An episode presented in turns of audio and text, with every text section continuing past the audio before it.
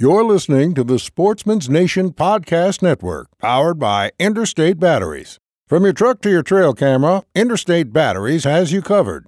Visit your local Interstate Battery store today or online at interstatebatteries.com. Interstate Batteries, outrageously dependable.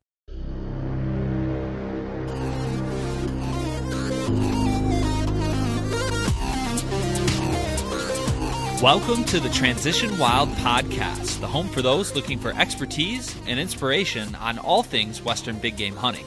I'm your host, Adam Parr, and you're listening to episode 7, where we talk with Clint Campbell of Truth from the Stand. Hello everyone. How you doing? How's it going? Hope everyone's having a great day. We have a really cool show today with Clint Campbell, A Truth from the Stand. Some of you guys may know him. He has his own blog and podcast. TruthFromTheStand.com is where you can go. Um, and also check him out, Truth from the Stand, on iTunes or Stitcher, wherever you listen to podcasts at. Uh, Clint's a really cool guy. I met him, let's see, uh, almost a year ago at the Great American Outdoor Show in Harrisburg, Pennsylvania. And we just hit it off. He had me on his podcast. But I wanted to bring him on to the show today to really dive into his his first elk hunt. And um, you know he's an avid whitetail hunter like a lot of us are. But you know he this year he took his first elk hunt. He went to montana and just made it happen. It's a diy hunting. Um, you know he went with a couple buddies. And we we really talk about his whole planning and preparation. He did a lot of you know uh, exercising and a physical fitness plan that went into it, his gear, how he prepared, and then we talk about the hunting itself and and just really the adventure. He he was able to experience wrapped into a couple weeks. He really experienced what elk hunting was all about for the first time.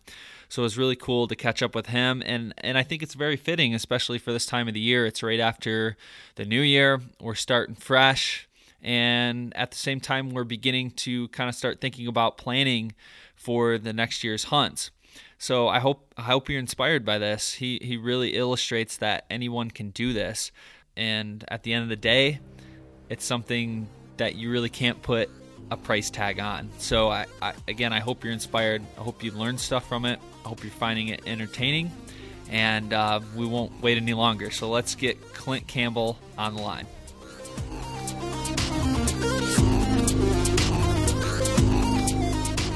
All right, on the phone with us now we have Clint Campbell from Truth from the Stand. How you doing today, man? I'm good, man. How about you? How's uh, how's Colorado treating you?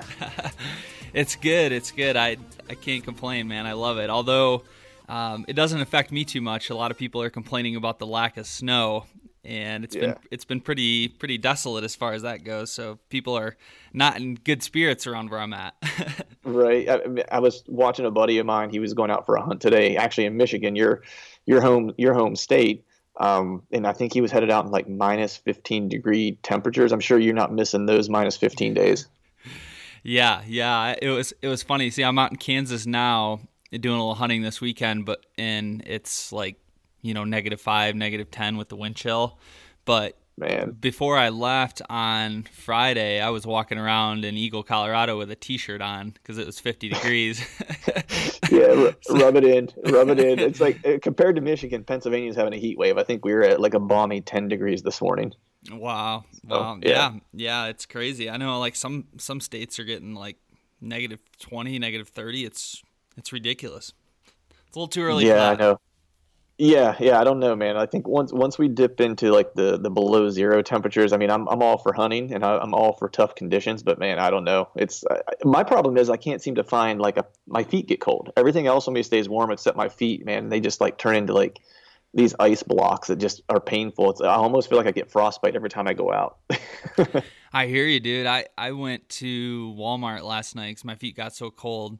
I went to Walmart and picked up a bunch of those you know whatever hand warmer things or the mm-hmm. stick on ones and yeah. so I, I, bought like the extra large ones and i put i put two you know one on each foot and then i put like one on my chest one on my back and then two on my legs so i looked i was pulling out all the stops i didn't want to get cold this morning Yeah, dude, it's uh, those things are lifesavers, man. I've used those a couple times in the stand, especially like when you put them on your back, like around your kidneys or whatever. Dude, those things keep you nice and nice and nice and toasty. My problem is is like my feet will just like sweat no matter what the temperature is, so they automatically get cold. I think I've heard good things about those little booties you put on your on your boots or whatever that are supposed to shield it from the wind. I've heard good things about those things. I'm thinking next year might be uh, year that I invest in those. But I'm, I'm holding off, man, because it's like I almost feel like it's bad circulation, and I'm like bad circulation comes with old age, and I'm just fighting the fact that I'm getting older. I was like, I was like, soon, you know, soon as like, how long is it going to be till I'm in like a box blind with a heater, you know, like, like my dad, you know. hey, maybe uh, someday it's it's inevitably coming, and uh, yeah. uh, it'll be here someday. But yeah, you got to yeah. fight it off as long as you can. So I I, I definitely uh, uh, you know agree with you on that standpoint. You want to kind of put it off for now and then and then tackle that once you get a little older. yeah, yeah, exactly. We'll try to push that off as the the box blind with the heater and the comfy chair as long as as long as uh, the body will allow it. for sure. So so what's going on in your neck of the woods? You're in Pennsylvania. Uh, have you been doing some late season hunting? Yeah, man. I got out uh, this past Saturday. So my my you know my day job, if you will, it's I always get a nice chunk of time off over the holidays. So um, you know I did get out to do some scouting. You know my dad had picked up a new property uh, back home. He lives in North Carolina, but he picked up a property um, you know near our hometown. You know near actually the area that he grew up in, and uh, this year was the first year that we've had it. So I didn't hunt it at all, and I had cameras hanging on it pretty much all year since you know since the summer. Um, had some good deer on on that camera. I think he hunted it a handful of times, and as as you know from being a you know, a Michigander originally. Um, you know, rifle season or gun season's huge back here. Um, and we didn't have any gun hunting. I think my dad sat the opening day um, just to kind of see what was going on. Um, and he, I think he maybe hunted it five times over the total, over the five or six times the entire archery season and gun season combined. So we really kept pressure off of it just to kind of see how the deer were going to move and use the property um, let the trail uh, the trail cameras really kind of tell us what we need to know for for next year. So I actually went up. We had a little bit of snow, which was cool, and the, the piece isn't big. You know, it's a smaller parcel. It's you know 55, maybe 60 acres. Um, and you know, I, I, really wanted to find out how deer were getting on and off the property, how and how they were moving once they got on the property. Because I only had two trail cameras hung originally, just to kind of take an inventory. And uh, you know, as luck would have it, we had just a little bit of snow, just a couple inches, so it was easy to walk, but just enough that I could kind of see how deer were getting on and off the property. Um, the good news was it confirmed what I had thought was happening, which was cool.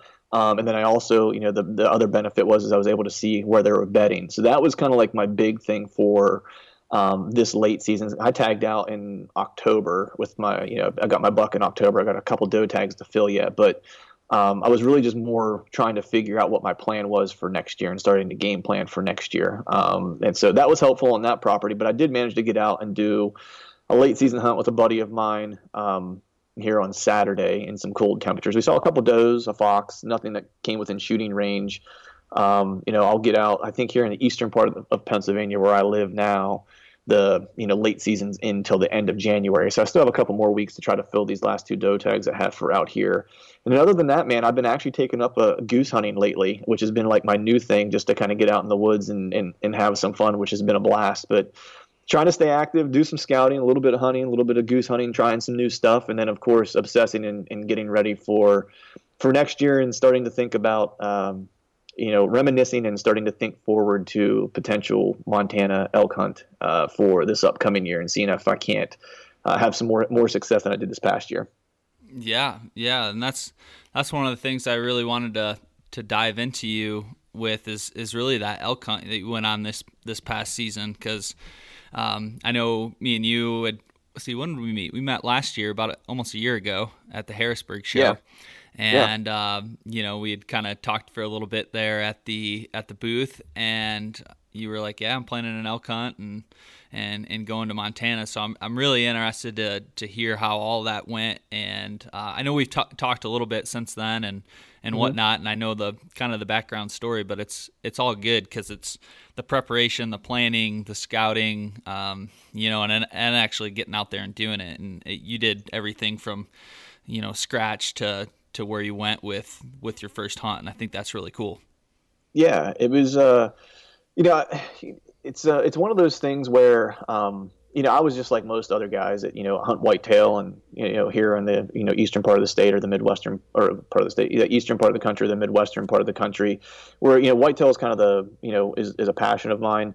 Um, but it's also an easy hunt for us because it's you know we live in the area where the where where those animals live, so it's an easy for us to get out and make and do those hunts. But it's my dad has always been into going out west and, and, and doing, you know, what I like to call adventure hunts. And he and I took a trip to Alaska, you know, probably at this point now almost, you know, 18 years ago or so.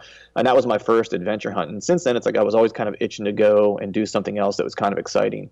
Um, you know, more so than just, you know, I love whitetail hunting, but I want to just, I'm always into seeing different places and different animals and, and stuff like that. Um, and you know, I always kind of had the thought that you know, doing a hunt like that was possibly a, outside of my reach. You know, like I mentioned, it's like I'm a normal dude that has a normal job. You know, have have a, have a good job, but you know, it's not like I'm uh, Rockefeller or anything like that. And uh, certainly, certainly don't have all the time in the world to take off either. You know, I have to work within my scheduled, you know, time off that I have, like vacation time every year. And uh, I'd been wanting to do an elk hunt, and I was wanting to do an archery elk hunt. And you know, some buddies of mine, my cousin goes out with a, a mutual friend of ours, and uh, we also have a buddy who lives in Montana. Um, and they go out just about every year. My one buddy goes out every year. My cousin goes out just about every other year. And this year they kind of invited me and said, "Hey, you know, you wanted to do this hunt. You know, do you want to go with us?" And you know, kind of checked with the wife, and she said, "Sure."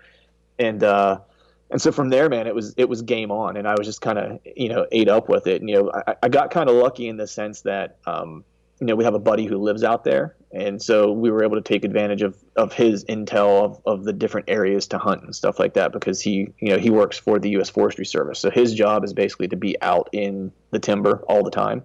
Um, and he actually at one point got a grant and built a elk calving habitat um, on some of the. wow, that's a good yeah. guy to know yeah so you know and he's dude he's crazy. He's nuts. I mean he's this dude he he he does all these like lifting competitions. He did a spartan race this year and just like dominated it. So he's like he's in like ridiculous shape you know and there's and the terrain out there as you well know from living in colorado is, is brutal. Um, and so I'm a flatlander, of course, headed out there to hunt with this dude that just like runs the mountains on a daily basis for his for his job, and thinking I'm gonna probably die on the mountain here because I'm not gonna be able to keep up. Um, but it was really cool, man. It was it was one of those things where you know I think a lot of guys think that a hunt like this is beyond their means or possibilities or capabilities, and it's really not. You know, it's we did the entire trip. I want to say, you know, the tag and plus you know the the cost of getting out there because we drove out fuel between three guys, and you know we stayed in a canvas tent for part of it on the mountain. Um, you know, totally DIY, and then we got some really bad weather that set in um, that was going to make the roads getting in and out kind of impassable. And so we came down off the, the, the mountain or the BLM land and stayed at my buddy's cabin that he had um, an old like garage. He had a wood stove in, and we just put our cots in that, and we just used that as our base camp for the, the, the second week that we were there. But I think in total, I think I had like maybe sixteen hundred dollars in the in the trip in total, just in like tag and, and expenses. Really, that's um, not too bad yeah, which I mean, you know, hey, look, I'm not going to balk at sixteen hundred dollars. Not acting like sixteen hundred dollars isn't isn't a, a, a, chunk of money. You know what I mean? Like I said, yeah. I'm not Rockefeller, but you know, for the experience that you got and what it costs, you know, a lot of folks to go do those types of things if they're going to go with an outfitter or something like that. And an outfitter is perfectly fine if that's if that's what you're into and that's the type of hunting you want to do and, and you have the the jingle to, to spring on something like that, by all means, you know, go have those experiences the way you want to have them. But for me, dropping five to seven thousand dollars to go hunt just isn't isn't in a possibility for me. So um, that and I enjoy the DIY aspect of not knowing what's around the next bend and you know and, and just doing it all public land and doing it with a group of guys and you know all of us kind of having to grind together to, to try to get it done and pack out together when we kill and you know it's those types of memories you know that um, you can't put a price on so for me, you know, spending that sixteen hundred dollars to make that trip happen was was well worth the the price of admission. You know, my book. Um, but that, yeah, man. So I, I, think you know, folks out there that are listening, if you've never taken the opportunity to do it, um, it's it's possible. You know, you just have to do a little bit of planning and a little bit of prep work, and um, you know, and, it, and it, you, you, can make it happen. And we had a, we had a great trip. Saw some saw some animals uh, missed some animals and uh, and brought some animals home. So. hey, it sounds like you got you got the full picture there. You got to experience yeah. everything. That's yeah, that's sure. what hunting is. That's really cool, man. And um, so so you grew up in grew up hunting whitetails, and uh, was this your first kind of out of state trip, whether it's whitetail or well, I know you hunt Ohio, but is this your first kind of what you call it an adventure hunt? Yeah, so it was the first. Like I said, I went. I had gone to Alaska with my dad, which was a, a bear and blacktail deer hunt uh, on Ketchikan Island, mm-hmm. uh, or actually, I'm sorry, Prince Prince of Wales Island. Um, but this was the first one with a bow, and the first one where my dad basically did all the planning for that one. He just basically called me one day and was like, "Hey, do you want to go?" And I was like, "Sure." Um, you know, so I didn't have any, you know, skin in the game, so to speak. So this was the first, like what I'll call an adventure hunt, where it was going to a place where it was completely foreign. Because, like you'd mentioned, I'd gone to Ohio whitetail hunting, but it was still whitetail hunting, so I under, you know, understand the principles and philosophies of hunting whitetail. You know, it, it changes. Yeah from place to place, you know, but by and large, it's the same animal. You're kind of dealing with the same things. You're looking for the same type of terrain features. You're looking for the same types of food sources. Um, you know, it's just slightly different because it's in a different state. So this was the first time where it was like new species, um, wildly different terrain, um, complete, you know, pack in and, and live off the grid, um, you know, remote, no cell service, um, you know, just basically living living off the land and in a in a tent with a with a couple of dudes for uh, for two weeks. So yeah, that was the it was it was the first one, and it was it was eye opening for sure. Yeah, yeah, it definitely definitely is. Um, so so tell us about tell us about you know basically you said that you had a buddy out there and and you know that kind of set the stage for where you were going to hunt and what state. Tell us about you know, once you knew you you made the decision you were going to do it, what was kind of running through your head as far as preparing and planning? Like, did you need to pick up extra gear? Did you want to start a workout regimen? What right. what, what, were kind of those initial yeah, steps mean, you went through? Yeah, so you know, at first, um, I started watching a ton of elk videos. Any, nice. Anything, anything I could find on YouTube. A lot by you know Randy Newberg, of course, and uh, uh, Corey, what's his? He does the Elk 101. I can't remember his his last name now for the life of me. Jacobson. Uh, Jacobson. Yeah, there yep. you go. Um, yeah, so I started watching a lot of their their videos and just kind of get a sense of you can't prepare yourself for what you're going to encounter, what you're going to see um, fully. But I wanted to kind of get a sense of like. Uh, like the approach, I guess. You know what I mean? How are these guys approaching it, and you know what type of um, tools are they using, and what you know is there things that they're using that I just I'm not going to be able to because I'm not skilled in, the, in, in, in, at that level yet. Um, um, and really just wanting to get a sense of what elk hunting is um, versus whitetail. Um, so that was kind of where I started. excuse me. Um, so that was my starting point, and then the biggest thing, of course, coming from Pennsylvania is the the, the terrain, right? So I was going to have a huge um, difference in what I was going to encounter in terms of elevation and what I was going to need to how I was going to need to be prepared physically. Um, I'm a guy who likes to you know live healthy for the most part. You know, I eat pretty clean. I follow a pretty regular, or, you know, relatively strict paleo type of diet um, to begin with. So you know, getting into shape was. Um, I'm, usually in pretty good shape, I guess. To, to, I guess I'll put it that way. However, I knew being in like good shape around here and you know staying fit and stuff like that isn't the same as preparing yourself to you know climb to ten thousand feet every day and, and put in you know anywhere from eight to fifteen miles at that elevation. So you know, my workout regimen kind of ratcheted up to where you know it was six days a week, and I'm not saying you know, and I hate whenever people, guys and, and girls kind of suggest that you have to be in this peak physical professional athlete kind of shape to go do an elk hunt because that's not the truth um, it's all based on the type of experience you want to have. Um, you know, and for me, I didn't want my visit my I didn't want my physical fitness to create any limitations for me because my my experience of hunting elk was going to create enough of them. um, True. So, you know, so I wanted to make sure that physically I could get to where I needed to get to and can go as long as I needed to go and go as hard as I needed to go. As I'd mentioned earlier, my buddy who lives out there, of course, you know, he's he's like a fitness nut and on top of that he lives in the mountains and the dude just is a beast and i knew that that's who i was hunting with so that was kind of the standard you know so from that point it's like i do a lot of fight training type of stuff like mma type of you know muay thai brazilian jiu-jitsu type of fight training with like super lightweight and stuff like that so i was doing all that as i normally would and then i added in a weighted vest and i started running you know a couple miles um, as often as I could get in with a weighted vest, and you know, worked my way up to about a 40 pound weighted vest that I was running, you know, anywhere from three to like five miles ish.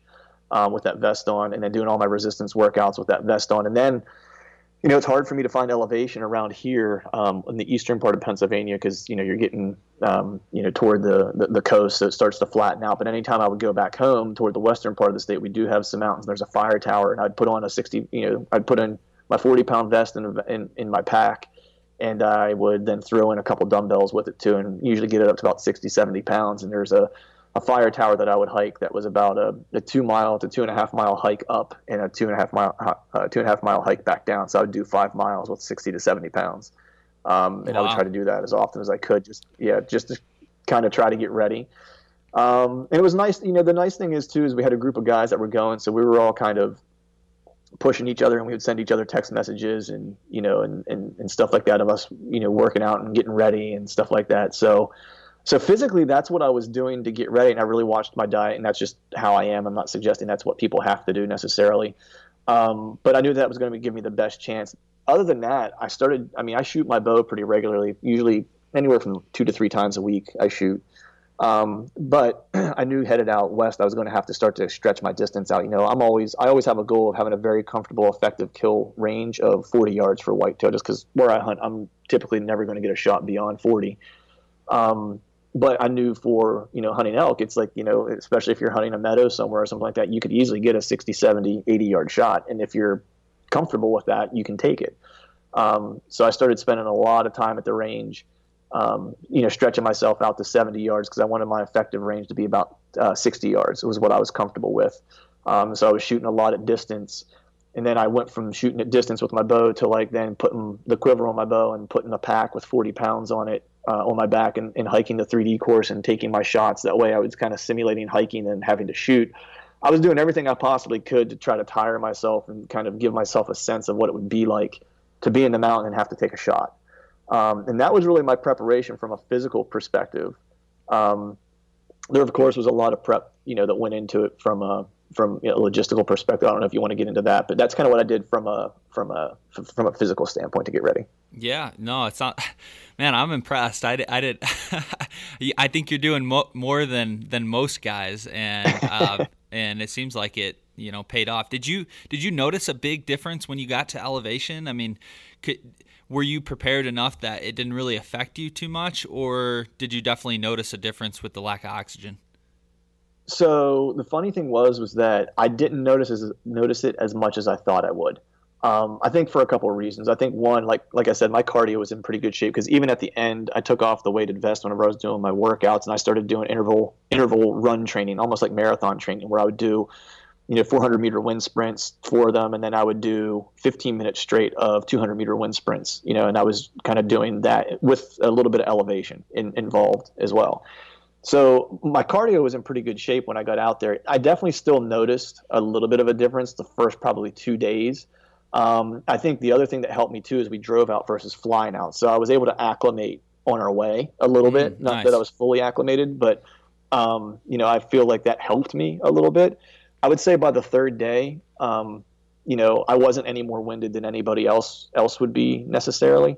Um, so af- after about the third day, like I, I, I, really didn't notice it. Definitely after the first week, it, it, I had like no, no effects from it really whatsoever, other than just like the, you have to constantly hydrate. That was the only thing that was a challenge for me because I'll often forget to drink water, and you have to just kind of pound the water while you're at elevation because you just your body just soaks it up, seems that much more quickly. Um, you know, and it was kind of warm when we first got there. The first couple days, like we were talking, like you know, tickling 90 degrees, like the first two or three days that we were there. Um, and uh, so that was kind of tough because not only you're at ele- elevation, which you need to hydrate, but it was just you're just sweating buckets, you know what I mean, all day hiking, and so that kind of added another element of a of a challenge while we were there. Yeah, yeah, certainly, certainly does. It it can be it can be a, a great challenge, and it sounds like you went into it pretty well prepared, or very well prepared for the most part, and within a matter of a day or two, you were you were hiking with the best of them. So that's that's great, man. Good work. Yeah, yeah. It was uh, you know the first day I think we did like ten miles the first day that we were there, and then I think you know I ended up hit, sitting a wallow for like the I think the next two days just because we we had found where they were bedding near this wallow, and it was just a nice spot for me to kind of set up on. And you know my my buddy who lives out there, he was he was kind of searching for for bulls at that at that point, and so he was like, no sense in us all kind of you know running around together. That's just kind of put guys where we might run into elk, and then someone or one or two people go see if they can't find some bulls that are willing to talk back, and then we'd make a game plan based off off of that. So that was kind of our plan, like the you know the second and third day. So I saddled Wallow, um, which you know, hey, I wasn't going to complain about it because yeah, I was like I was like, you know, flatlander in the mountains. I was like, I'm keeping up so far. I was like, if I get two days of recovery, you know, and it wasn't a hard hike in. It was like maybe two mile hike into that wallow and then a two mile hike back out. So it wasn't uh, it wasn't too bad. Got it, got it. Now let's talk uh, a little bit about the gear. Did you have to buy, you know, a pack and any specific gear for this specific elk hunt, or did you pretty much have everything you needed? No, so that was the only you know it's one thing whenever I say that you know the trip cost me in total like sixteen hundred bucks. That was for the for the hunt. That was assuming if a guy has what what he needs, you know. And I'm not suggesting you have to go out and buy a ton of stuff, but for me, you know, I mainly had gear to hunt whitetail, you know, back uh, you know back east. Um, so I really didn't have anything, and I knew the type of you know from talking to my buddies out there, my buddy Luke, I knew the type of you know. Um, hunt, I knew the type of hunting and type of hiking and stuff that we were going to be doing. So I was definitely gonna have to pick stuff up that was Western um, oriented. So, you know, I know I'm not suggesting that necessarily people have to do this, but I ended up picking up the um, the uh, Sitka subalpine uh, setup, which was awesome, and it played played well for me because I was able to use it turkey hunting, and I was able to actually use it for some early whitetail hunting uh, as well back here in Pennsylvania, which which worked out and it's you know that's great gear because it's, it's light. Uh, you're able to hike in it long distances, and it does a good job of wicking sweat and has the right layering and stuff like that when it does get cold. So that worked out really well for me. Um, I ended up getting a pair of uh, hiking boots that I that you know I went light because I knew it wasn't going to be so cold, or if it was cold, I was going to be doing a lot of moving, so I wasn't so worried about my feet getting uh, cold. So I ended up going with a good pair of hiking boots um, versus hunting boots uh, was the route I kind of went um, with that. And of course, I had to pick up some calls, a bugle tube, cow call. Um, what else did I get? You know, there was the food was the biggest thing. Trying to make sure that I could pack enough food during the day. So I kind of that was the part that I researched the most because I was really trying to go with calorie dense food that was light that I could pack enough of so I could get you know enough calories in me as I was you know hiking however many miles I was hiking. And my goal was to try to get to about 2,000 calories in my backpack in just like a small Tupperware container.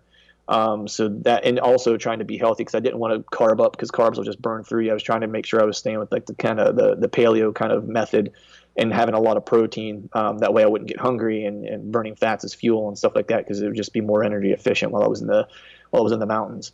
Um, so that was really the the stuff that I was picking up for the most part. You know, I had my bow, of course. I did change up my broadheads uh, before I went out there, just the grain. I usually shot 100 grain broadheads. Um, and then I ended up switching to 125 grain broadheads just because I want a little bit more kinetic energy downrange. Um, and it actually worked out well for me for whitetail because I'd been wanting to change them up anyway. Um, so I, I, made that switch as well. Um, and then other than that, but the pack that I was using, I ended up getting, you know, there's a lot of different packs out there that are that are great. Um, you know, I know, you know, the guys, anything from like Mystery Ranch packs to the Sitka packs and stuff like that. But I ended up going with the economy route and went with an Alps pack um, nice. which was awesome. My buddies used yeah, my buddies used those while they were out there in years past. Um, and I think it was like hundred and five dollars or something like that on Amazon. So the pack wasn't too terribly expensive. It packed an elk out just fine. It is actually is useful for whitetail too because I can if I'm you know hunting public ground you know in deep somewhere, it's like I can pack out pretty much a whole deer in that pack um, in one trip.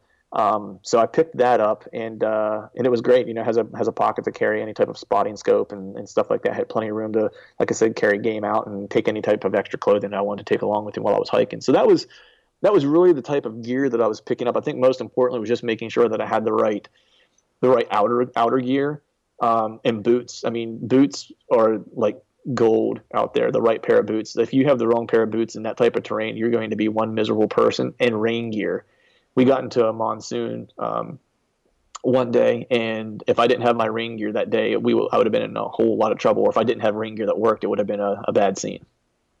Yeah, yeah, you, you always have to be prepared. That's for sure, and it and it sounds like you had a very good handle on that as far as as your pack and your boots and and what specific gear like rain gear or you know anything you needed in the backcountry because this mm-hmm. wasn't just a you know outfitter hunt like you said this is going in doing it by yourself with a couple buddies and uh, and getting after it. So that's that's really yeah. neat. What uh, what time of year? What so September? I'm guessing, but what what um, What date did you get there, and what date did you leave? So I think I hunted from the 13th through like the 22nd or 21st. I think was the was, was the uh, wait no that's not right. September 9th through the man like 22nd or something. Like It was it was a total of 14 days. It was a day and a half out, day and a half back, three days. So I did 11 days of hunting. So it was right there, like the the the second two weeks of, of September, right when they should be, you know, running the or bugling the best. Yeah. But that but the we didn't run into as much bugling as we as we had hoped for. Un, unfortunately, just to go back to the gear thing, one other thing I want to make mention, just for guys, you know, and girls out there that are listening that are, you know, thinking about doing a DIY thing. Like whenever I was looking at the gear that I wanted to pick up, I was really thinking about it being light, especially my boots, because the last thing I wanted to feel was like I had cement blocks tied to my feet as I was putting in the miles. Because boots might seem light whenever you're hiking around your house and you're doing some small hikes around to kind of break them in and stuff like that. But they feel a lot. It's a, it's a whole different story when you're at like 10,000 foot and you're putting in like your 12th mile. Um, you know, it, you, you don't want to be wearing heavy boots or heavy clothes. You want to go as lightweight as you can, go in as light as you possibly can. Uh, so for me, weight was a big determining factor on pretty much anything that I was going to take with me. Yeah, that's true. Did you did you find like there was any gear in your pack that you're like, oh man, I shouldn't have brought this, or this was overkill, or did did you feel like you were pretty pretty well prepared on that aspect? So it's funny. It's like my buddies warned me of this when we got out there because they're like, dude, the first two or three days you'll take everything you possibly think you're going to need. He was like, about like the fourth day, you're like, you quickly realize, man, I don't need this, I don't need this, I don't need this, and if I do, I'm just not going to have it. You know what I mean? Like, so I, I definitely uh, fell victim to that because you know I wasn't I wasn't sure. And, I, and as you know, it's like when you get into that type of elevation, the, the weather can change in a matter of like minutes. You know, yeah. it's like you know, one moment it's it's nice and warm and you're fine. The next moment, like a, a front rolls in and it drops 30 degrees and it's snowing. You know what I mean? So um, the hardest thing was just figuring out what type of clothes to, to put in my pack because the first t- couple of days it's like I was just jamming so much in because I was like, you know, I know it's going to get cold, it's going to be warm in the morning, but then it's going to get cold, you know, whenever I go to pack out in the evening. And I was just taking way too many clothes. And of course, you know, this might be dumb, you know, and I'm not suggesting anybody necessarily follow suit, but it's like, you know, always took some bear spray with me. Um, you know, and, and, and, at times would carry a side piece uh, with me as well. Um, you know, and I never told my wife this because it was one of the stipulations for me going was that I take uh, some type of bear spray deterrent measure with me. But those were like the first two things that get thrown out of my pack was my handgun and my bear spray. so I was like, but I like, it's just too much weight. It's like I'm not carrying this thing around anymore. oh um, man. Yeah, yeah. Um, which we were in an area where there wasn't really much, uh, really a lot, a lot of grizzly, or there really technically is not supposed to be at all. Um, but if you go a little further north where we were, than where we were at, you know, up toward Yellowstone a little bit more, you do get into some grizzly country up there. So then my tune probably would have changed at that point. Um, but where we were at, um, I wasn't so wasn't so concerned about it. But you definitely start figuring out like at the end, it was literally, you know, I would take my food, I would basically take my binoculars, which I was wearing on me, of course. I would take um, one extra jacket. That was basically it, and uh, yeah, and that was pretty much it. You know, my rangefinder, and and that was all I was taking. I wasn't taking anything other than the necessities at that point. Yeah, I hear you there. I, I went through that same same phase. You you bring so much stuff that you think you're gonna need, but in reality you don't, and um, you know you need you, you need to keep the basics in there for sure, and you know medical, little small little medical kit. You know, safe to yep. keep, but I mean, there's there's just some things that you don't you're very very very rarely going to use, and like I said, you can usually get out of a jam if you need to, and and get back to the truck or back to base camp at at some point. So yeah, I mean the, the biggest staples that I had. I mean, I of course had that little medical kit like you're talking about, and I agree it's worth its weight in gold. Like you definitely want to be able to take care of anything you know minor to slightly significant while you're out there. Paracord was like a lifesaver while while we were out there. Um, and then you know I used two different GPS units while I was while I was out, and those were the things that I've always made sure that I had that I had with me. Um, and those, especially not being familiar with any of the territory that we were in, when we would split off from one another and say, "All right, you know, in four hours, let's all work these drainages um, down to the bottom here, down to this meadow, and then we'll meet up, you know, four hours later." I've never been there in my life. You know, the places that we were at, so I was really relying on my my GPS to make sure that I was able to kind of find my way around, navigate my way through the areas and um, also obviously find find my way back to the truck and stuff like that. You know, if we were driving into a place or if we needed to get back to base camp or whatever. Um, so for me, you know, my GPS was um, was like gold really for me because that was the only the, the only way that I could really get around. You know, and like my friend Luke who lives out there. I mean, that guy doesn't take anything with him ever. Um, and he just that's just how he rolls. But he knows those areas really well. So GPS was was key, and having the right one um, was was also key. Nice, nice. So, so let's talk a little bit about like getting set up for the hunt and and and actually going in. Is this something that you guys brought everything and your your tents and your camp on your packs and and walked in, or did you take horses or have somebody else do a drop camp for you? How, describe that and how all that went down. Yeah, so I mean, the good news was was that you know we took a lot of stuff out with us in the truck. You know, we had a, a canvas tent that we packed in the in the truck and drove out. Of course, all of our coolers, food, and all that stuff. We got out to meet up with our buddy Luke at his place, um, and once we got there, he had, of course, his his camping gear. He had a, a canvas tent because his dad was actually going with us as well, and we had a stove and stuff like that. And the BLM land that we were hunting there was actually uh, an old cattle road that you could drive up. Now it was about an hour and a half drive through pasture and mountain and mountain passes and stuff like that. But if you had a sturdy enough, you know, 2500 um, Chevy or Ford or whatever, you know, preferably a diesel, um, you could get up in there with the truck and we could actually drive to where our camp was on this cattle trail um, and, and basically drop off our, our tents there. Um, so we were able to have you know everything that we would kind of need. We didn't have to use horses. We didn't have to pack it in. That was the one luxury that we did have um, was being able to kind of drive in and, and, and, do that. Now with that said, the you know it's not like uh, driving through like a, a, cow pasture around Pennsylvania. I mean there were some nasty places where we had to kind of pull over because the you know one of the trucks was going to overheat just because it was a nasty pull up over this mountain. Um, you know and uh, uh, there was actually on the other side of the mountain you could drive a side there was a side by side trail to get all the way to the top. So we actually had a trailer with a side by side and so we dropped that trailer off on the back side of the mountain. And our buddy luke drove the side by side up the mountain pass uh, to have one of those at least up there in camps because you know all the guys we weren't going to all hunt together every day. And so we really needed to be able to all the different places we wanted to cover we needed to have a method to kind of go and drop every guy off at like a different mountain. You know what I mean? In the first thing in the morning.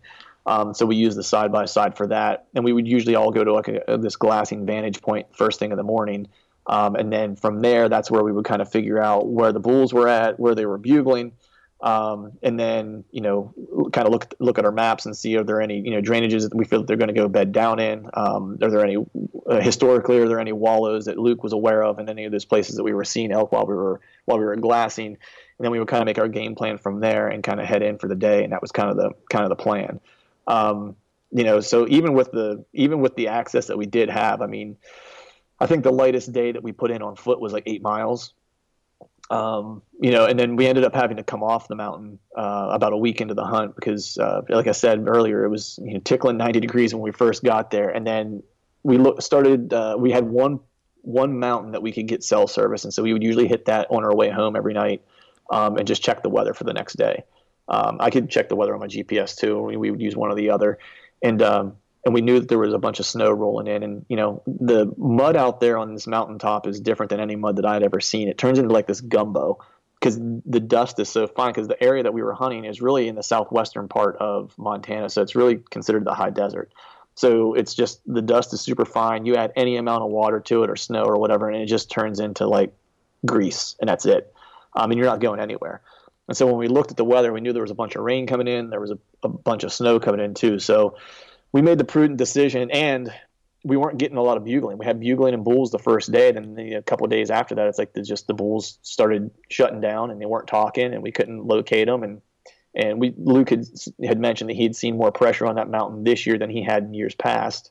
Um, so we kind of made the decision that we needed to kind of change course and go see if we couldn't find another piece of ground to to, to locate some bulls. And with the weather coming in, it just kind of made sense. So we packed up and went off the mountain and luckily we did because it just started snowing right as we were leaving and man the, the, the pass that we were using was not uh, there were a couple guys down over the down over the, the edge that were going to have a, a, hell of a time trying to get their truck out of there and it may still be there uh, it, it, in fact um, so we ended up then moving to luke's cabin he has a cabin in this area um, that he rented whenever he went to college there and the rancher just let him continue to rent it for like next to nothing. Luke helps him with some some work around his ranch and stuff like that, and he had an old uh, woodshed there that he put a, a, stove in and stuff, and that's basically where we stayed. Uh, the next like seven to eight days was was out of that, and then we were driving to like basically walk-in land or walk-in BLM land where there was no vehicle access. Um, you know, and then you know, of course, we had the elements shift on us too, where it started snowing. I think we got like a foot of snow, and then that next day we went out and we put in like 15 miles in a foot of snow. That was the day that I thought the mountain might the mountain might take me, but I made it back.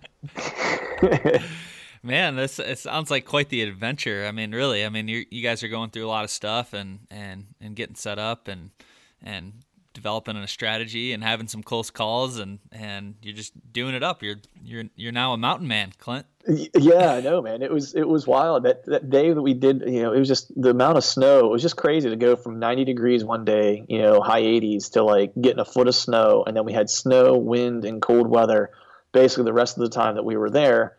And we really thought that would get the bulls cranking, but we still had a hell of a time trying to get on anything. Um, you know, we, we would we would hear them, and then they would they would you know we'd feel like we we had a beat on them, and we'd we'd make a move. I mean, we all ended up getting on um, decent bulls and having opportunities. Um, you know, I had a nice six by six that I had an opportunity at. I just didn't have enough time with them. Like we basically saw each other at the same time.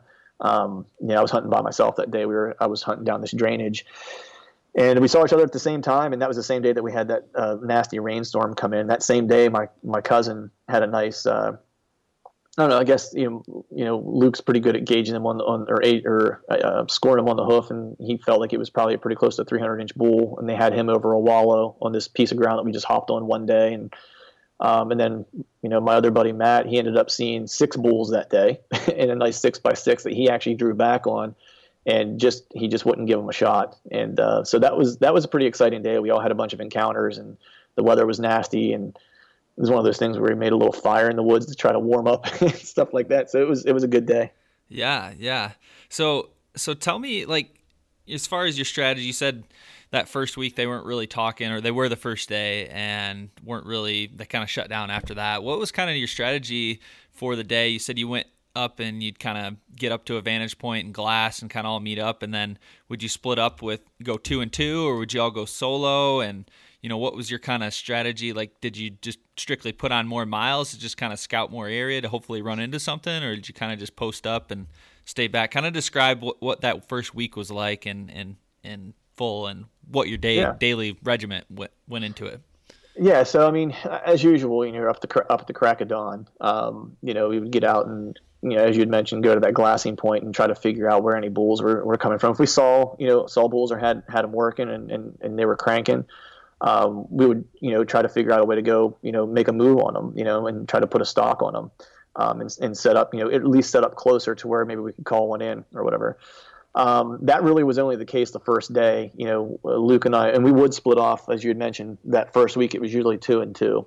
Um, just the, the areas that we were hunting just made more sense to, to, to work two and two. We usually have someone that was going to set up and call, and someone who was going to be be shooting. You know, and it depended on what day who was going to be the shooter and who was going to be the caller. Um, if you were with Luke, he was usually always calling because he's really good at calling. He lives in Montana, and he was like, "Look, if I don't get anything these two weeks, he's like, I have the rest of the season to hunt, so I'm not too worried about it." Um, so he was always a good guy to go with because then you always had the bow in your hand. yeah, yeah, um, exactly. Yeah. Um, but we would usually split off two, two and two. And that first day we put on some, some moves on, on some elk and he and I got into a couple of them. That's where we found that wallow and he, he knew of that wallow in the past. Um, and so it wasn't like a mystery to him. So it was a, it was a known elk bedding area and we, we kind of still hunted our way into their bedding area. Um, and sure enough, there they were. And, um, we ended up bumping them unfortunately that day. Um, and that's when I started sitting the, the wallow there because we felt like they would come back. And he was going to just kind of go out then the next two days and, and, and, and basically scout and see what he could find. Um, as I'd mentioned, like the, the, the, bulls in that area just kind of shut down and we saw a lot of pressure and a lot of people. Um, he and I ended up hiking this other mountain, I guess, three days later or so. Um, we had all kinds of elk sign in there. Like, and I know you know this, and anyone who's hunted elk and you, you start to get on them, especially in the ruts, you can smell them. And for any of the guys that are listening that are, that are whitetail hunters that have never hunted elk, it's like whenever you're hunting bucks and they start to really, you know, the ruts really kind of cranking, you can smell a rutting buck coming to your stand. You know what I mean? It's like you can, sometimes you'll smell them before you see them. Um, and it was the same way with elk. It's like it's a very um, noticeable odor, and we knew that there were elk in there because we could smell them. Um, and we were getting some calls, you know, some bulls were bugling back to us, but it just seemed like we were moving closer, and they would they would just continue to move away from us, um, and we just didn't get an opportunity. That night, we hiked to the top of this, you know, scree slide or you know scree mountaintop, and uh, actually ran into a nice muley that I drew back on, but just um, he was just out of range, you know, ended up catching back up with him, trying to circle around this this point on him and took off my shoes so I could kind of stalk him in my socks to try to get around that point. But just I ran out of daylight. I needed probably about another 45 minutes of daylight to to, to catch up with him to get a shot. Um, and then headed back to the back to the back to camp and the other guys were basically having the same type of thing where it's like they would hear a few bulls nothing that was going to really knock your socks off. They would kind of make a move to try to get closer to do some calling to try to get them to commit, and they just wouldn't commit. And it seemed like the closer we would move to them, the further they would move away there was a piece of private that was kind of on the back side of this one mountain. Um, and when we would glass, like we kind of noticed there was a pretty large herd of elk in that area. And we felt like with the pressure that we were had in this particular, you know, range that we were in, it felt like a lot of the elk were moved off onto that piece of public ground, and we were going to have a hard time getting them to to commit to come off of it. Um, so that was really when, you know, with the weather coupled with kind of, you know, that intel, we kind of realized that we could either stay there and beat ourselves up for another seven to eight days um, and maybe not see anything, maybe not get a shot at anything, whatever the case might be. Um, or we could just try to you know, kind of cut our losses and start over, which is a daunting task, especially when you've traveled as far as we did to get out there. Um, you know, to just try to pick kind of pick up and, and go somewhere else. Now Luke had some historical information, some of these other places that he's hunted, but it wasn't like we really had any recent intel to go off of. We were basically at that point just kind of throwing a hail mary and seeing what what would happen. Yeah, yeah, and that's and that's sometimes what happens. Uh, you never know what whether it's just the animals move to a different area because of different environmental conditions or a drought or pressure. Um, but you guys moved mainly because you thought they were it was getting hit with pressure, which you thought was the reason why you weren't seeing a lot of animals, correct? Yeah, I mean it was it was it was at the beginning of the week it was twofold. It was really we were noticing a lot of pressure, you know, or Luke was at least because I had no frame of reference, but Luke and my friend Matt, who you know goes out there every year with him, it was more pressure in this area than than they had ever seen, and they'd been hunting this area specifically for probably like six seven years. Um, so a combination of that, and then the er, and then the early week just having super warm temperatures the combination of those two things just kind of felt like it was spelling doom for us if we if we stayed there. Um, and what we heard, you know, after the fact was some some buddies that Luke had, knows that was that were hunting up in that same area said it was basically the same even after we left. So, um, so it was kind of a good move to, to, to make a move, and it was uh, it was challenging, you know, to make the move. And it's one of those things where you don't want to tear down camp, but it's you know you know same thing when you're hunting whitetail too. It's like sometimes you got to be a little bit more aggressive, and that was the you know we knew that we were going to have to roll the dice and just be more aggressive. Otherwise, we were probably going to continue to get the same results day after day. Well, I think I think where you made a, a really good move was taking off two weeks because. Yeah. Um, I've only ever taken one week. I mean, obviously, I live out here, or I live in Colorado. You were hunting in Montana, but um, you know, essentially, I can hunt the weekends and whatnot. So one week is is usually fine. But mm-hmm. my other buddies took off two weeks this year that were coming from Michigan, and it really does make a difference. I mean, um, I wish I would have done it for hunting Iowa this year because it just takes right. it just takes a little while to kind of get in the swing of things, and you never know what's going to happen. So, yeah, uh, that I think that was probably the best move is allocating two weeks because it, it will help you um, overcome some of those obstacles that you run into and give you more time to get it done.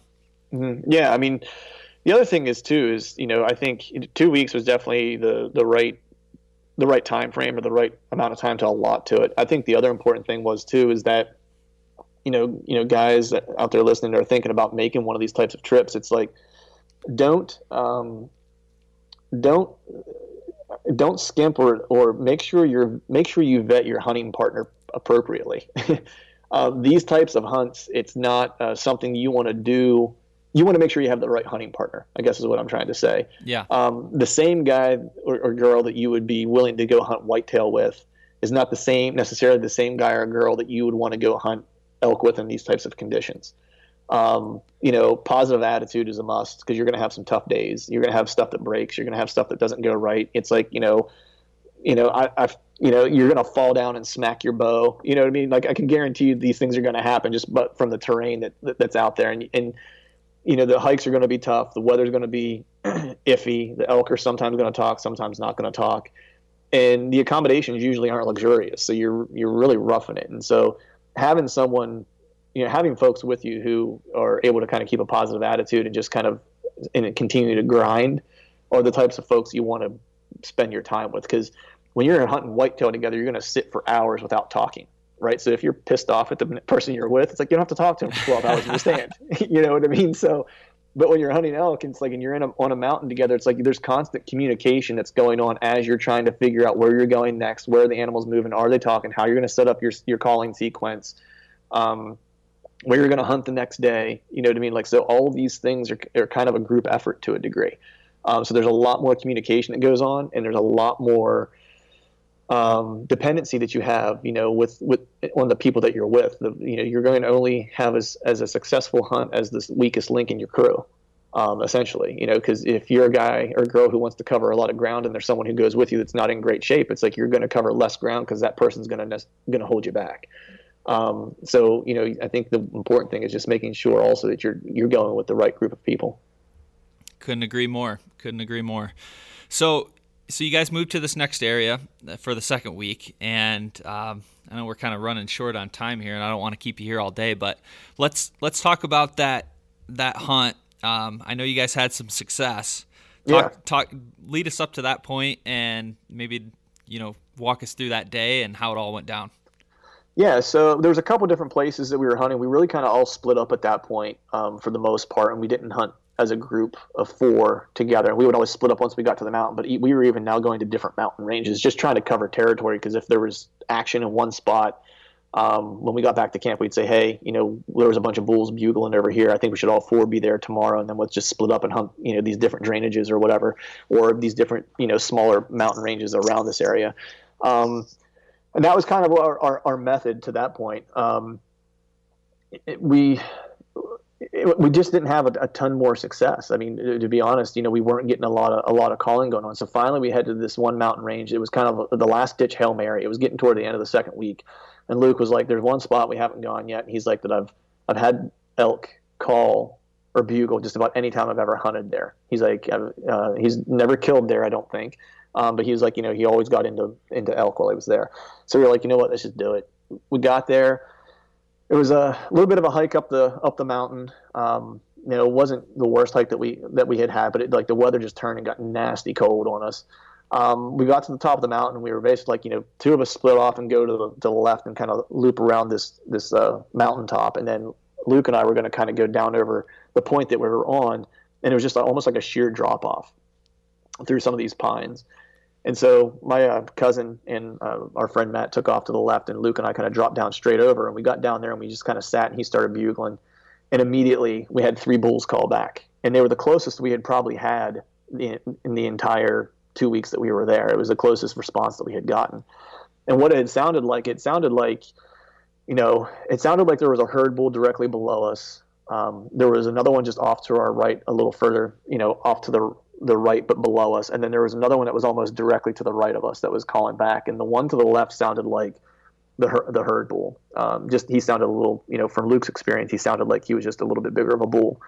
Um, and he wouldn't also commit. So it kind of told us that he probably had cows down there with him as well. Um, he wasn't responding to any of the cow calls. He would only respond to a bugle. The other two bulls would respond to cow calls. So at that point, we were like, you know what, that the one directly below us probably isn't going to make a move. Uh, he he's not coming any closer, but the one completely to the right of us seemed like he wanted wanted to commit. So we, we figured we would spend our time trying to go after that guy. So we started moving toward him a little bit, and then once we called back to him, he moved further away. And then for Luke, he kind of he for him he was like that kind of confirmed for him that he was a satellite bull because as we're moving closer, he's kind of like a I might end up getting my ass kicked here. I'm going to go ahead and move off. And he just wasn't willing to, to commit to any of the calls. So at that point, we were like, you know what?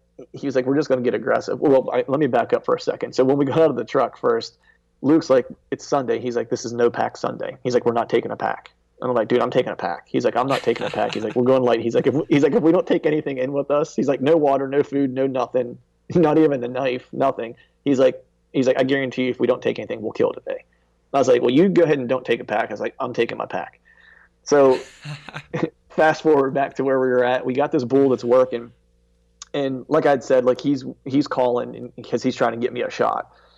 And so we're talking because as as we were getting closer to this bull, he would move further away, and we kind of thought it was because he was afraid he was going to get whooped. So we kind of reconvened for a second. He was like, "All right." He's like, "What we're going to do is he's like, I'm going to hammer a bugle." He's like, and whenever he bugles back, he's like, "We're going to run, and we're going to run toward him." He's like, because while he's bugling, he can't hear. And I was like, "All right." So he would bugle, and as that bull would bugle back, we would run as far as we could get until he stopped bugling. Then we would stop, and we would cow call a little bit, and he would call back to us, and he sounded like he wanted to come a little closer, and then we would bugle again. And, and when we started, he was maybe I don't know, 150 yards out or so. Like he was close, but we just couldn't get him to break that like 80 yard barrier. Like anytime we got like within that range, like he would just move further away from us. So we started closing the distance. The last time we ran, you know, he was close. He was probably about 60 yards when he bugled back. And at that point, we knew he was working his way toward us because it felt like we broke his ring of like comfort. Like we finally got into an area that he was comfortable committing to, right? And so we're standing there, and, and, Luke's looking at me. He's like, "All right." He's like, "I feel like he's going to commit." He's like, "You stand here." He's like, "I'm going to move back, maybe 50, 60 yards." He was like, and try to call him to get him to get him to come in. And as he's telling me this, I pick my head up and I look, and I'm like, "Dude, don't move." He's like, "What?" I was like, "He's standing right there." He was like 40 yards out, uh, six by six. And this is the first bull that I've ever seen at close distance. So I'm like, you got to be shitting me. I was like, this is actually going to happen. wow. you know what I mean? I was like, my first trip out here, and I was like, you know, I was just stoked that I saw a, a bull that close. You know what I mean? That was like, that was a, enough for me. That you know, I saw one earlier that was about 60 yards a couple days before that and didn't get a shot. But here's a second one, and it was like, you know, anyone who's out there hunts whitetail and it's like, and you see your target buck and you just, you catch a glimpse of him and you see him and he's going to start working your way. It's like that, but like magnified because this is like a 900 pound animal that's just like screaming at the top of his lungs as he's working his way in. And so at that point, you know, we couldn't move. He was looking right at us and, and working his way toward us. He's at 40 yards and he keeps working his way toward us, keeps working his way toward us, and he gets to about 30 yards and we just kind of look at each other and we're like we're both just going to draw back you know and, and, and see who gets the shot opportunity. So we both draw back and he hangs up and just stops. Then all of a sudden he puts his head down takes a couple more steps closer toward us and just lets one rip like right in our face like bullet 30 yard just screaming and like it, yeah it's one of those things where it's like i always heard you know guys whether it was on youtube or whatever you know talking about you know hearing it on TV doesn't do it justice. And even whenever you're in the timber and, and they're, you know, a couple hundred yards away or, or in this meadow, if you're up on a mountain glassing and you hear him bugle, it's like it sounds so different. But man, when you're standing 30 yards in front of this animal and he just lets it rip, it just, it hits you in the chest and you can just feel the vibration. It's insane. The, just that experience. At that point, we knew we were, we were in, in pretty good shape. And so at that point, we both drew back. Well, Luke drew back. I got caught in half draw you know, I'm, I'm standing there half drawn, and he's and he looks straight at me, and I thought for sure we were going to be busted. And now I'm shooting, you know, a, a 65 pound pool or whatever. So I'm, I'm, not even fully back. So I'm not in the valley where it's like my let off is. I'm I'm holding full 65 pounds at like mid draw. I'm just hoping oh, no. he like I'm just hoping he turns his head so I can get back the rest of the way. And uh, he got behind a branch, and whenever he got behind a branch, I got back the rest of the way to full draw and you know put him in my sights and we were both just kind of waiting and we had agreed when we had walked into the woods you know if well when we got there that week it was like whoever had the first shot opportunity you know to take it because we all share the meat is how we as how we work. We all hunt together we all you know uh, butcher together we all pack out together and then we split everything up is how we all operate.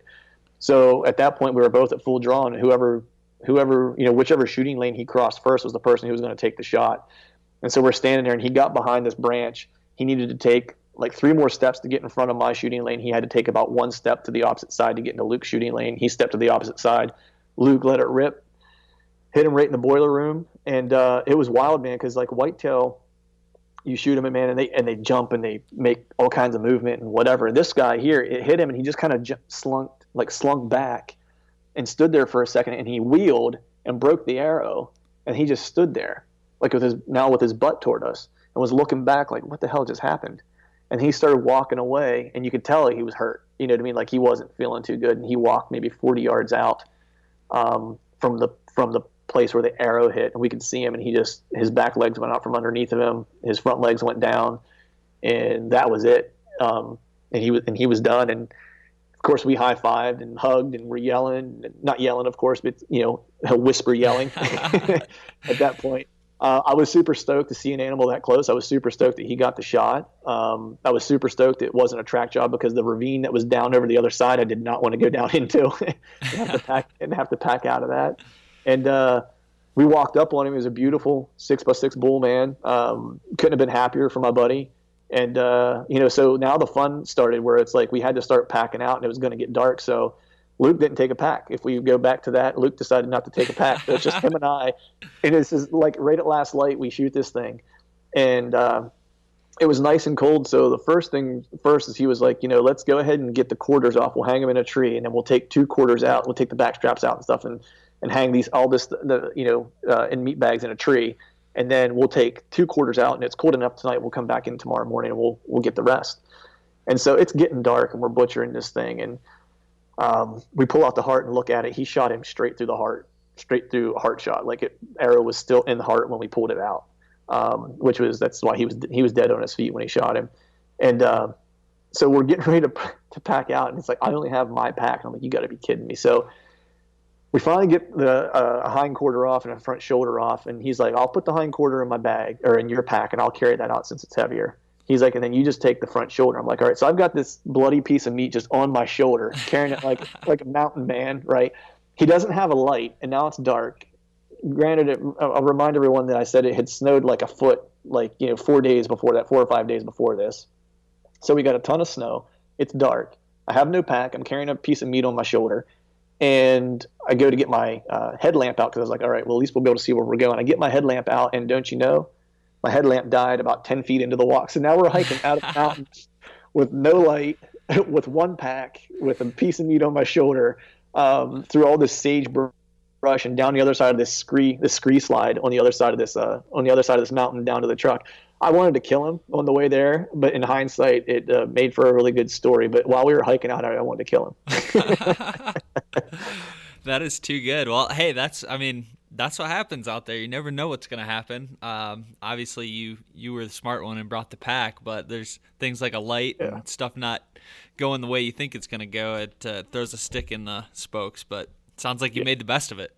Yeah, yeah, it was uh, it was an awesome trip, man. It was one of those things where um, just just the terrain and the sights that I got to see and stuff like that were was enough for me. The fact that um, you know I I actually got to draw back on I think two different nice like nice mule deer. Um, the shot just never you know materialized, and then was able to draw back on a nice bull, and my buddy took a nice bull, and I saw another you know another nice bull that I had an opportunity at. It's just you know I couldn't have asked for a better hunt other than to fill my tag. Um, you know, and so hopefully this year will be the uh, the year that I get to uh, that I get to fill my tag and put a uh, put a euro mount in my basement. Yeah, yeah, that's what it's all about. Well, yeah, that's a that's a hell of a story. Sounds like you you got into it. Um, you know, you got the full experience the first year in, and like you said, this is something that anybody can do. It just takes a little planning and preparation, and and um, you know, and just go out there and do it. That's that's what it's all about. So that's awesome. I I appreciate you telling us that story, Clint. Yeah, man. I mean, anyone out there that's listening, I, I urge you if it's something that you want to do, um, just do it. Just go do it. Like you, you won't regret going going to do it. It's a, um, it's it's a grinder. You know, it's one of the toughest hunts I've ever ever done. Uh, you know, physically. You know, but um, the the memory that I have from it and just the experience is just is, is unreal. And uh, you know, if you don't do it, I think you'll you'll kick yourself in the long run for not for not making the trip. I think everyone should at least take one of these types of trips in their life and and have that experience. For sure, for sure, good stuff. So before we jump off here, let's talk about. Uh, you have your own podcast and website. It's called Truth from the Stand. Tell us a little bit about that and where can we go to find you? Yeah, so uh, as you'd mentioned, there's a website called truthfromthestand.com. That's the website. You can find the podcast on there. And of course, the podcast is just Truth from the Stand Deer Hunting Podcast on iTunes, Stitcher, Google Play, all the normal places you find find a podcast. And you know what we focus on a lot. You know, I have a co-host who I know you you know well, John Utah, uh, yeah. Johnny Utah Mulligan. Yep, uh, is, is, the co-host on the show, and and we talk about all things uh, whitetail for the most part. We do get into a little bit of elk hunting and western hunting and stuff like that because this year Johnny went out to uh, out to Montana and did a, an antelope hunt successfully and so we do you know during that time of year we do get into a little bit of western hunting because he and I both like to uh, to get out west as much as we can. And you know, we try to have guys on to, that bring you know different levels of knowledge. You know, whether it's guys like Steve Bartylla or Dan Infalt or whatever, and talk about everything from DIY hunting to you know uh, habitat management and land management and uh, patterning bucks and you know you, you, name it, we try to cover it. But it's usually from a DIY um, type of perspective. You know, I do a fair bit of uh, public land hunting here in the eastern part of PA. do have um, some family properties that you know I help kind of manage and do some um, uh, some QDM type of efforts on those properties. So you know we have experience in, in, in, the gamut of things. We just try to bring that to the table and just ask the questions that people want to get answers to to help folks hopefully have some success in the deer woods and you know and, and at the same time try to tell some good hunting stories and just make it like we're at, at hunting camp and have good folks like you on to talk to man that's really you know what our goal is and we couldn't be more appreciative of all the, all the folks who you know over the past nearly two years of the, the show that have tuned in and, and listened and uh, you know, hopped on social media and, and had some fun with us. So we're appreciative of that. And I'm appreciative of you bringing me on your show and let me talk a little elk hunting. Yeah, man. Anytime, anytime. We'll have to have you back on at some point. We'll, uh, we'll do a follow up maybe after this next year's hunt or whatever. We'll, uh, we'll definitely get you back on. Are you, uh, are you going to be at ATA in a couple weeks? I am. I'm going to Sweet. be yeah, I'm going to be there from the, the, the whole time. The, I guess three days, 11th through the 13th. I'll I'll be there in, in Indianapolis. Looking forward to that. It's my first ATA show. Um, you know, John kind of laid down the ground rules for me since I'm coming with with him. He said you're not allowed to have any shiny jeans or bedazzled jeans, which I told him it'd be okay. I was like, I don't, I don't have any of those, so I think we'll be, uh, I think we'll be okay. hey, that's all you need. Sounds like you got a good plan going into it, so you're good. yeah, exactly, exactly. well, good deal, man. Well, I'll look forward to seeing you there. I appreciate you again for coming on, and uh, you take care, and we'll we'll talk to you soon. All right, man. Thanks, uh, thanks for having me. I appreciate it. And there we go. Just wrapped up another episode. Thanks again to Clint for coming on the show. I hope you guys learned a lot. I certainly did. For being a first year elk hunter, it seems like Clint has it pretty much all figured out, and I don't feel like he's a rookie anymore. I had a great time just listening to him and hearing the stories and hear how he prepared for the hunt. His his physical preparedness, the way he eats, how he packs his bag, what gear he needed, all that stuff was really interesting to hear. And to top it all off, him and his partners were able to have some success and he was really able to experience elk hunting to the fullest. And I think that's something that that you guys can do as well. I mean, like Clint said in the show and like I say all the time, it's it's really just about, you know, doing it. And whatever steps you have to do to get there, you totally should. Elk hunting is not something that is for people who have to spend, you know, five to six thousand dollars or even ten thousand dollars Clint went on a DIY hunt. He went with a couple buddies, so you're saving costs there. And again, it's totally doable. So I urge you guys, uh, it's the first of the year. We're starting off 2018, and I urge you to go out there and do it. Get with your your hunting buddies, whatever. Start making plans to go on an elk hunt. You won't regret it. You'll make tons of memories, and it's something that um, you know you'll look forward to doing every year if you can. So again, hope you guys like that. While we're on that subject, if you are looking at hunting elk in Colorado, Clint went to Montana, but if you're going to Colorado, I've put together a Colorado elk hunting guide, and that's on my website. All you have to do is go to transitionwild.com and subscribe, and I will send that to you for free. And it will really just kind of get you going and and um, you know preparing for a hunt. And it, it, will have some crossover if you are hunting a different state, but it's really geared towards Colorado. But make sure you go do that. If you're liking what you're hearing, make sure you go to the Sportsman's Nation website and subscribe. And also, wherever you listen to this at, iTunes, Stitcher, whatever, if you like what you're hearing, go leave a five star review. Uh, we would definitely appreciate the feedback and the review. It means a lot. Also, make sure you're following the Sportsman's Nation Facebook page, uh, Instagram, all the other social media stuff, and make sure you're following me as well, Transition Wild on Instagram and Facebook. And uh, really appreciate you guys. I, I appreciate the support. I, I, get a lot of good emails and comments coming in, so um, all that means a lot. It keeps me going. And that is it. So I will leave you for now. Hope you guys have a great rest of your day. Start the new year off right. And we'll talk to you soon.